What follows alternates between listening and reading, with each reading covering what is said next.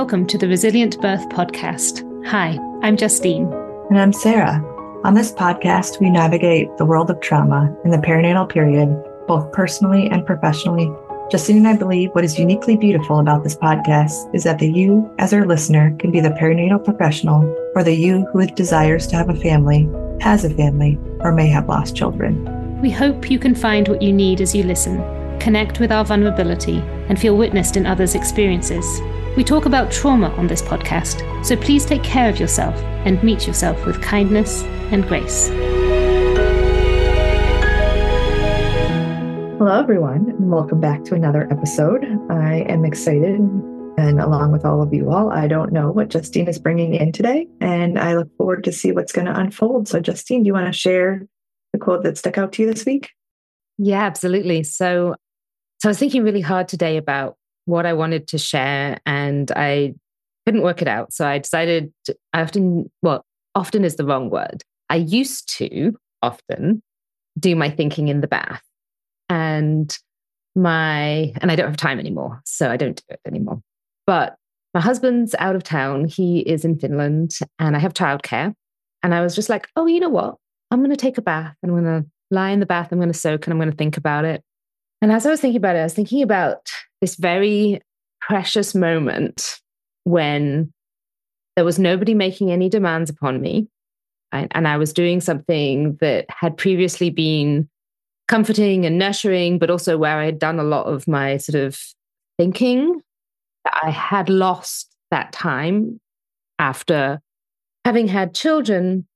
And I started thinking about this in the context of breastfeeding because when you're breastfeeding, you spend so much of your time nurturing another and also not being able to be separate from another for extended periods of time, particularly depending upon the age of your child. And something else had happened this week for me, which was that I had got called for jury duty. And it looked like potentially I would be out of action for my family for up to 10 days. And i was like oh my goodness i don't even know how i would i would manage this. And i'm no longer breastfeeding during the day. I'm still nursing my son at bedtime and in the morning. But just being his primary person and being the family's primary person we have the whole thing set up that i am available for my children and I'm available to do pickups and drop offs and the whole thing. Or if I have a baby, I'm the one who's feeding the baby. Meanwhile, my husband is in Finland, as I said, so I'm you know, have this kind of quiet space in my house by myself, which is lovely. But also, he's in Finland, and if he got called for jury duty, then the family would still function and it would be really easy for him mm-hmm. to take that time away. So I was thinking about all of this and about the journey of breast, my own personal journey of breastfeeding and how, in some ways, it's been powerful and beautiful. And I've enjoyed many aspects of it, but it's also been extremely limiting. At times, it's been confusing. With my second child, I had to give up breastfeeding before I wanted to and I had he had was diagnosed with failure to thrive, and so we switched to to using formula. We were trying to do a combination for a bit, and then he I then I got sick and needed to go on steroids, and so it just seemed sensible to to switch him entirely at that point formula. So I'd had that difficult journey alongside some really sort of positive, straightforward breastfeeding journeys as well. So I was thinking about all of this and decided to find a quote. And the other thing I should mention is I'm also preparing a, a talk about breastfeeding. And so I was like, okay, well, I have some some work here that I could could bring in to this conversation. And and the one that I picked out that really stood out for me has to do with well, actually, I picked two. So they both have to do with the way in which our struggles with breastfeeding not necessarily held by those who are supporting us or supposed to be supporting us, and how we end up feeling quite alone in this process and in the relationship and in trying to work out if it is a difficult thing what do we do and how do we do it? And what is the right way of going about creating a nursing relationship with our child? And yeah and i wanted to bring that in and, and just share also this experience of what does aloneness mean as a parent i guess that that's you know what is alone like how do you be alone if you're nursing your child still? So these are my thoughts. And so the quote that i i've got two quotes. They're both from an article called Women's Experiences of Ceasing to Breastfeed, an Australian quantitative study by Ayton Tesch and Hansen. It's in, from 2019. And it, this is Claire from the, the study, and she shares I wanted to breastfeed. I initially started with breastfeeding, but I had the worst delivery and I got problems. I saw loads of different health professionals, doctors, midwives, nurses, which was really confusing. They didn't trust me and I didn't trust them. And then the other quote that I wanted to share was Harper's story. And she shares Everyone before only tells you all the good things about breastfeeding, why you should breastfeed, but nobody talked about how hard or and how painful it was going to be. And then the only advice I could get from people was just keep going, just keep going, just keep going. And one of the things that struck me about both of these quotes is how we're doing a disservice to people when we're not finding out what their story is. Like what is what is your story in this journey? What do you want? What are your goals? What are you, what have you been told by someone else? Like what was their advice? Where are you right now and think reflecting upon my own story and about how the times when it's been difficult i've been missing that piece of as well of like for myself of what do you want from this? And how is not just how is it going but what are you carrying with you into this relationship?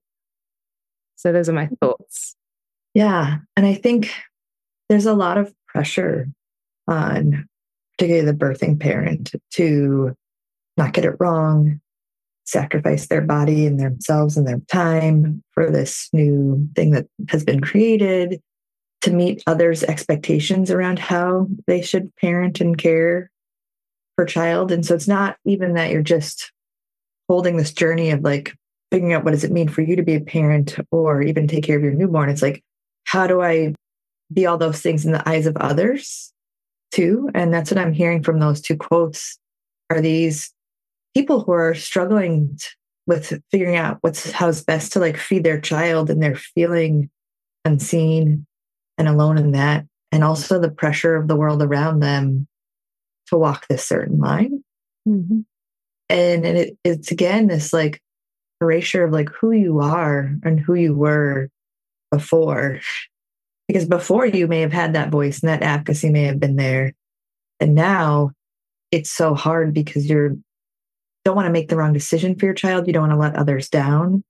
You don't even really maybe even know what you want anymore because you've been washed over by all these other expectations or what's in these books are saying for you to do or what the doctor's telling you to do. And where are you in all this? It can feel really lonely. Yeah, and and I feel as though there's two extremes and where is the compassionate middle? So on the one hand, you might have interactions with people where it's just like just switch to formula, it doesn't matter. Or like you need to switch to formula and I'm not going to tell I'm going to tell you what you should do and it's just don't even try. You're doing it wrong or baby's not doing well on this. This is what has to happen and there's no kind of compassionate discussion about what, or even knowledge from the person who's sharing that with you about what you could do to continue a breastfeeding relationship in the context of whatever might be going on. So you might be interacting with providers who are on that side of things. And on the other side, then as Harper shares, right? Like, just keep going, just keep going, just keep going. Like, sometimes some people might feel that they need, like, they want to stop. And this may be the end of their journey. And is it okay to stop and say, enough mm-hmm. is enough? I can't keep doing this. And to have that validation that, yes, you and your baby will be okay if your feeding journey is a different journey from the one that you had hoped for. And in both stories, there isn't a centering of the the parent or the mother or the whoever it is who is nursing this baby and who is who is a self that carries what they carry into this interaction and into the story and into the relationship with their child and who needs an individual response based upon a gathering of knowledge about them and a hearing of where are they at and what do they want and what are their desires from their feeding relationship with their child and we're kind of lost. And it's another example i feel as though where the you know the focus is just on baby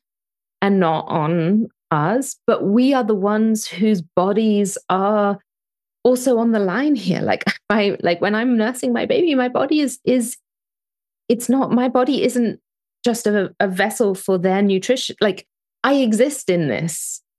Mm-hmm. and and i might be really struggling with it or i might and i might be really struggling and want desperately for all the tools to continue. And i don't necessarily have the knowledge to be able to by myself to know exactly what i need to be able to continue or I might be struggling and I and I might genuinely be looking for a different path, a path that says, you know, whatever that may be, it might be a, an exclusive pumping path, it might be a donor milk path, it might be a formula path, it might, you know, whatever it might be, but I might be looking for what are the the alternatives to this because I can't do what I'm doing right now.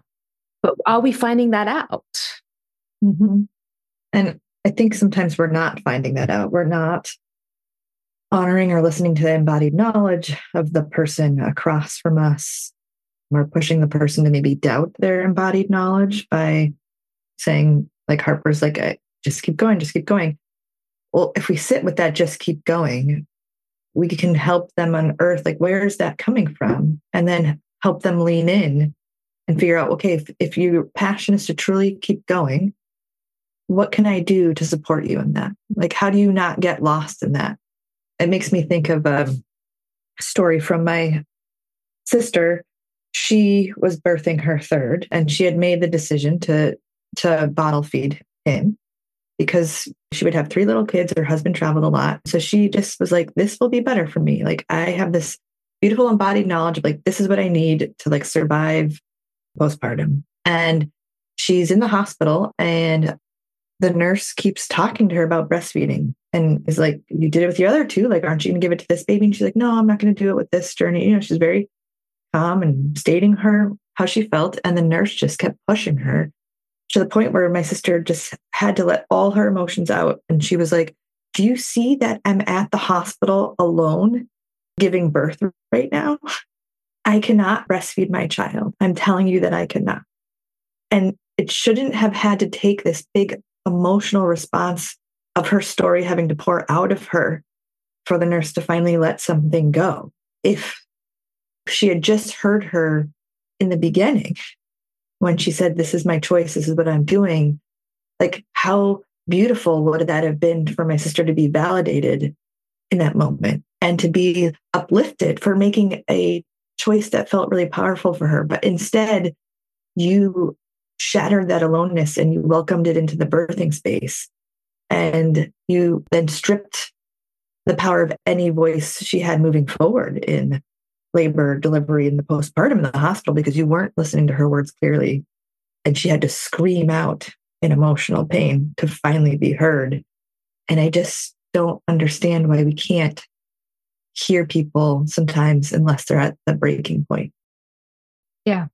Yeah. Like I've had several clients actually who, for various different reasons, hold trauma around their breasts and who have not known before meeting their baby whether breastfeeding would be part of their journey and whether they would be able to handle the experience of and the sensations of breastfeeding. And whose number one wish was for that to be accepted and not to be pressured to feed their baby in this way. Because while, of course, there are so many benefits to it, if it is not okay for the person nursing, then that is going to have an impact on, or potential impact on attachment. It is going to have an impact on their relationship with their child if they're not okay, if they're experiencing flashbacks or if they're experiencing trauma while nursing their child. And for some, they wanted to be supported in that way and, and to have the resources to find a way of, of still doing it. And for others, there was a choice to say, no, I, I'm not going to open that path because it is just too painful. And I want to feed my baby in a different way. And, and then how supportive would it be for somebody to hear that and, and then be curious about what would feel good as, as a way of feeding one's baby? And then on, on the other side of that, when I gave up breastfeeding my second, I was devastated. We'd had such a difficult journey. I didn't get help early enough because I was just too overwhelmed with parenting two little children and couldn't ever find the time to find a lactation consultant and uh, didn't know enough about who to contact. And I ended up calling someone in at uh, I think he was like four months old. And I was, had been for four months so engorged and he just never drained the breast and he was always off. He would, he would latch and then he would, you know, as soon as the letdown came, he would unlatch. So every single feed was a struggle to have him stay on. And and in that appointment, she told me everything was fine, that the latch looked good.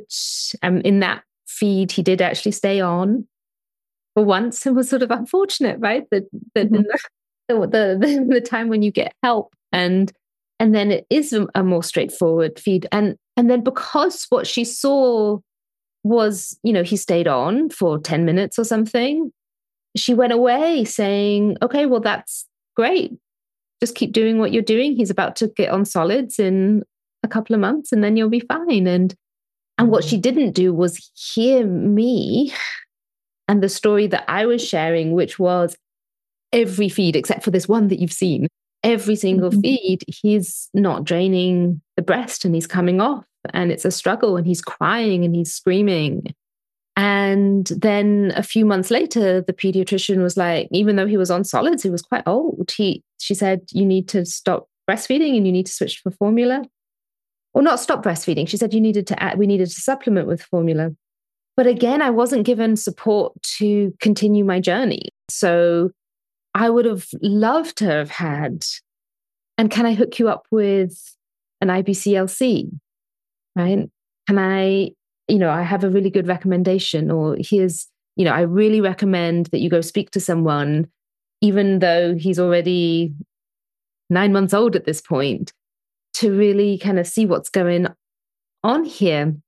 And that would have been invaluable to me because when we switched to to formula, he still refused to eat.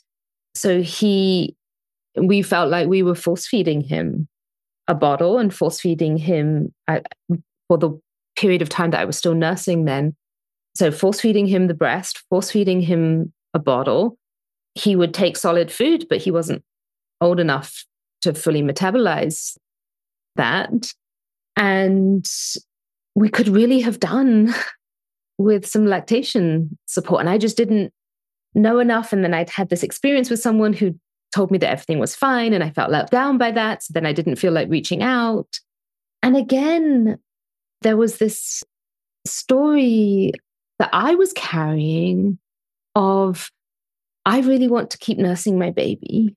I'm devastated that he's not well. I'm devastated that this journey hasn't been straightforward. But also, all feeding is hard. And so, like, there's a story that not just that I'm carrying, but also that my son was carrying around nursing and uh, also continued into bottles that we could have done, he could have done with support around. Mm-hmm. But where was the, the person hearing that? Because instead it was just like, you need to switch to formula. Like you need to, you need to introduce a bottle. You need to do these things. And that's what we did. I mean, we, we did those things, but it was a struggle. And it was without what felt like support. Mm-hmm. Yeah, there's a few things that are swirling through my mind. The first one is when you said, you know, that you just didn't know enough. And I would want to push back on that. I think you knew exactly what you may have needed. And you tried to reach out to people to get answers and to get guidance. And it was just, again, put back on to you as the parent to solve it. Like, oh, here's the here's the answer here. Go home and do it. You know, and I think we carry these burdens as parents of being like, if something isn't going right or going wrong, we would we carry it as our our own. Like mm-hmm. if I had just noticed this, if I had just done this, if I had called them the lactation consultant back to see, like, see, he he doesn't feed, like, see this feed. But we can go down that road and that that road just takes us into even more darkness of shame and guilt around these choices. And I'm also hearing providers who are just thinking that we have so much more capacity than we may have at that time. And they're just taking for granted that they can give us a resource, give us a name, and just send us on our way and not realize that just coming to their office today was probably hard or just picking up the phone to call that lactation consultant for the first time was already hard. Mm-hmm. So, what would it have meant to you if they had looked at you and said, I hear that this is not the feed that he normally has? Can we set up a time for next week so I can see the feed you're talking about? Mm-hmm. Like that could have been changing for you. And you're not maybe walking around with a party thinking, like, oh, I just didn't know enough. If I just known more, mm-hmm. I would have caught this differently. No, if the expert who you asked to get more information from had listened to you when you said, This isn't normal, mm-hmm. I need you mm-hmm. to see something different, I think this journey could have been different. Or if this expert who's saying, I think your son needs to switch to formula, we've seen kids have issues with switching to formula if they're having trouble with milk from the breast. Here's what we recommend. Sometimes you have to go to spoon feeding. Like if they'd given you other alternatives instead of just being like, here you go, mm-hmm. now go do it yourself. Mm-hmm. Again, it goes back to when we talk about like, oh, superpowers, like you can just keep going. I just don't always have the capacity to figure it all out on my own. And that's why I'm here in front of you today asking for your help. Yeah. And asking for you to, to really truly listen to what is going on. Like, listen to me, listen to my baby, listen to my experience of my baby. Mm-hmm. And hear the story and hear what the emotional piece is. So it's not just what's going on physically between us, it's also what is what's going on in the relationship between us right? Mm-hmm. because it's not just about is baby gaining weight or not. Like imagine a baby that's gaining weight absolutely fine. Baby's doing great. They're getting enough. But the mom or the parent who is nursing this baby is saying i'm not okay. Mm-hmm. you know like i'm not like this is feeling like too much or I'm really struggling because I don't want to feed my baby. Every time I take him to the breast, it doesn't feel okay. now, why is that? Are we asking the right questions about that? And then are we finding out from the person what they want? Because there are some people who might want to see a path forward in which they don't have to do every feed. Maybe they just do some of them, but not every feed. And so they want to see what that path might look like. But others may want to continue, if they are exclusively breastfeeding, to continue that journey. And so to be told, oh, you know, you can just give him a bottle every now and then, that feels really invalidating.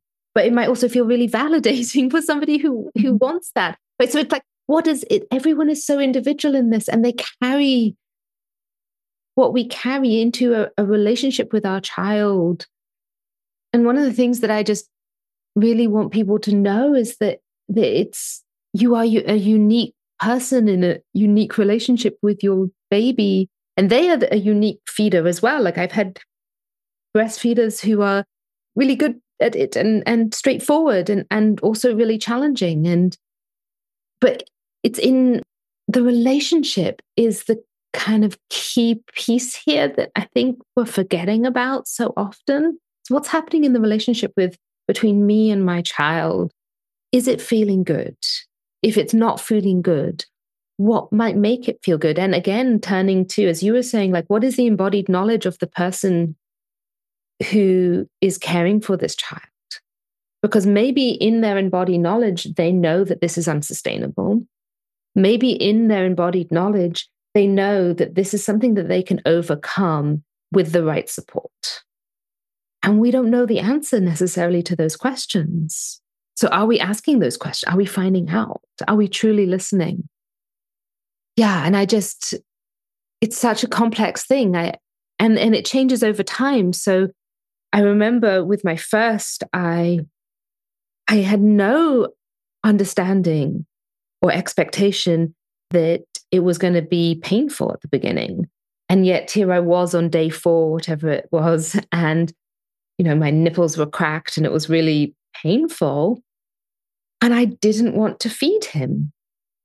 And here he was needing another feed, and I just didn't want to give it to him. Mm-hmm. And I wonder, and I cried, and I, I fed him, and I cried, and I cried. And yet I didn't want to introduce a bottle, and I would have said no had that been a suggestion. But what I did want was somebody to hear me and for me not to be alone in that.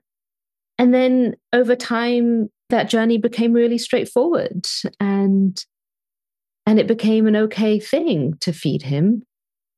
And then later, it became more challenging again because nursing a toddler is different from nursing a newborn. And, and I have a very hard time when they start kind of doing gymnastics around my body. And I have to learn how to set boundaries with what I'm okay with and what I'm not okay with. And how nice would it have been to have had somebody hear that story and mm-hmm. listen to what I wanted for that relationship with that child. Yeah. I'm reflecting on your your second your story about your feeding your second child and I've had other clients who've had to walk a journey with the diagnosis of a failure to thrive. Mm-hmm.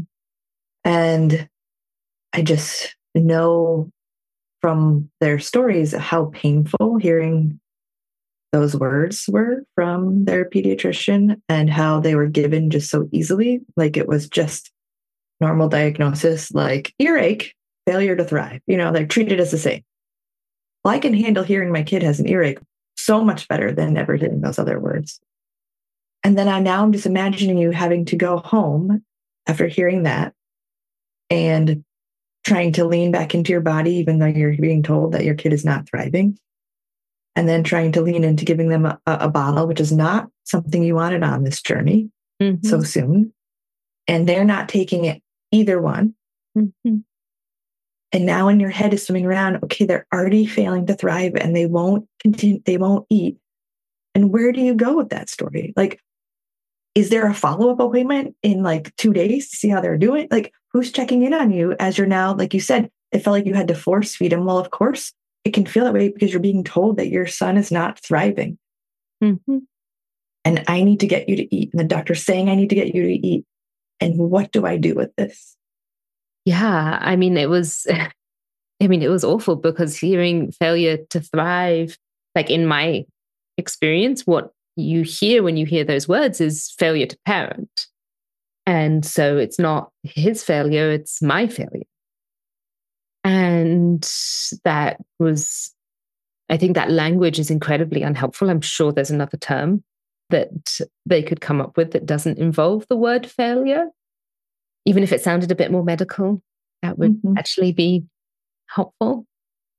But I remember afterwards, I drove to the pharmacy to pick up some formula and being completely overwhelmed by the choice and not knowing anything about it. And again, this is where a, a contact with an IBCLC, I think, would have been really valuable at this point to help me make this transition. And I remember crying as I picked some stuff up and then going home. My husband had just had dental surgery that day. So he was kind of out of action. And I had just recovered recently from a really severe virus. And so I was still feeling wiped out by that. And I had a toddler at home and then this baby. And I put him to the breast because I still wanted to to nurse him and cried. And he did his thing of feeding for two minutes and then being done.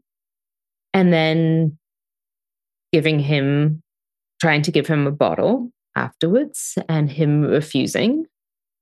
And then the other piece of advice that we had been given was to increase his calorie intake from because he was o- older. So to to do things like mix butter and olive oil and whatever with his solid foods to really try and in, in the high fat content and try and increase the, the calorie content of everything and anything that we were giving him or like mix formula in with anything and everything that we were giving him. So we basically just like loaded in as much calories as possible into his solid foods as well and every single feed felt incredibly stressful so every every solid feed every nursing session and he was so uninterested in formula and so uninterested in breast milk.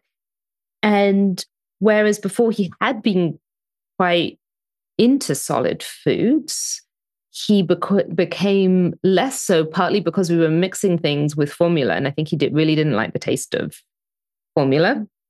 So we were mixing, you know, some I don't know, yummy avocado and I'd like mash up and I'd like mash it up and then I'd stir in a bit of something else into it to try and increase its kind of calorie content and and then he'd be like, ugh, this stuff is gross.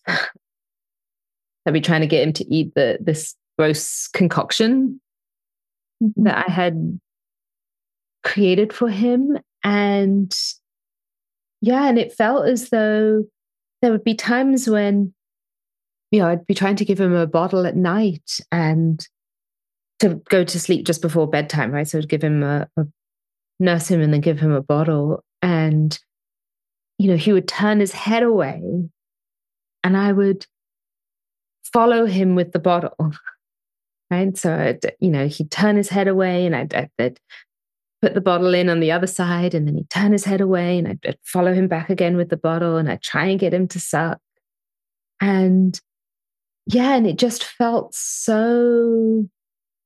Not only were we failing him because he was not putting on enough weight. I mean, after this, he did actually start to put on weight. So what we did was successful in in the sense of the doctor asked for us to come back for another weigh in, et cetera, et cetera. And so over the period of time that we were kind of um, relatively quickly, actually, we did in- manage to increase his calorie intake, and he did actually come back up the the growth chart and and uh, lost that diagnosis relatively quickly. Although we continued to stressfully feed him, but I remember feeling as though not only were we had we failed him, but we were also continuing to fail him by hurting him while trying to keep him healthy.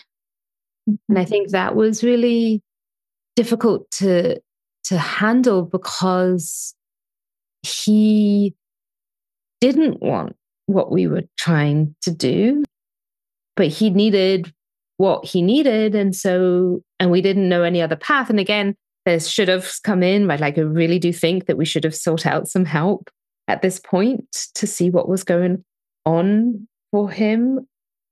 The lactation consultant, way back previously, had said that she didn't think he had a tongue tie. And I think that that was a mistake. I, I think he did have one, but we never got a diagnosis of it and we, it was never treated.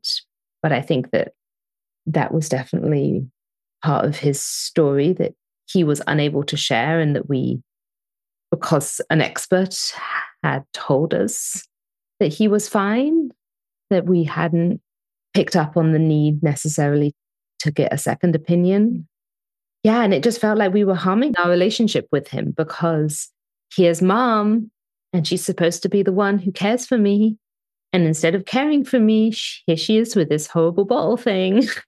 and she keeps on shoving it in my mouth. And I keep on saying no. And my little body's saying no. But she doesn't want me to fail to thrive. So she's going to keep on forcing the issue. And, you know, it's sad, right? Like, and I think, of course, he doesn't remember those things now, but maybe he holds an embodied knowledge or an embodied memory of us not listening. I think that's one of the things when we walk with stories of trauma and we maybe hold within our own body that feeling that someone did not listen, it can just heighten that experience even more because here are these people who are supposed to be experts and who are telling you this is what you need to do to support your son and becoming his best self. And you're watching his body respond in a way that mirrors a bodily response you know very well. And how do you now hold that that memory and that image mm-hmm. in your mind? Mm-hmm. And I just think there's like this common thread that I think is connected to feeding and, and caring for our child, particularly in feeding, no matter what feeding choice we make, that that failure word probably is strong in many people. And I think about my sister and the and the nurse's response to her. And yes, she did breastfeed her first two children, but she can't do it with her third. And you're making her feel like a failure for this choice, being like, well, you knew the benefits with your first. And I think that these people are the opposite of that. They're trying to say expressively what they need, and they're being pushed back to then plant that seed of being a failure or being not enough by those around them. Yeah, and I think, you know, we put it that word on ourselves as well, right? So if whatever, if it's difficult, Mm-hmm. And often, whatever choice we make can feel, but particularly if we decide not to continue with a breastfeeding journey, then it does feel often like a failure rather than how it could be framed, which is as a positive decision to ensure that this relationship is as healthy as possible. Sometimes my clients will decide to stop breastfeeding because, for their own sake, this is what they need and to feel good about themselves. This is the journey that they want to walk. Like to to be able to, for whatever reason, it feels right. They need it for themselves. And what they need to hear is that by taking care of themselves, they are also taking care of their baby. I think what's difficult about my experience with my second was that what he needed was counter to what he thought he needed. Mm-hmm. And so, you know, he did need to put on calories, like he did, like put on weight. He did need to be given that nutrient, but he didn't want it.